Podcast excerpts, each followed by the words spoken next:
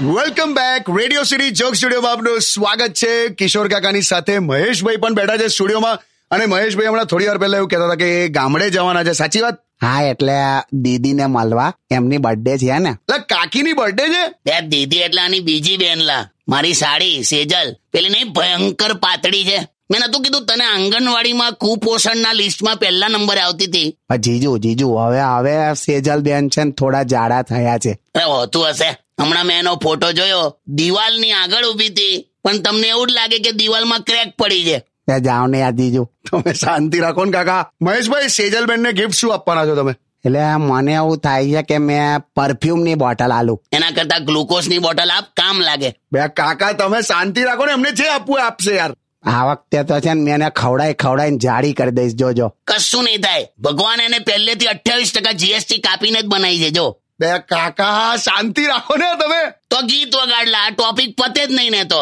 ગયા વર્ષેની બર્થડે વખતે ફ્રોક પહેરીને બેઠી હતી ઉપરથી હાવ લીટી જેવી અને નીચેથી આમ ફ્રોક ખુલતું મોટરસાયકલની ચાવી જેવી લાગતી હતી ભૈલુભાઈ જલ્દી સોંગ વગાડો હા હવે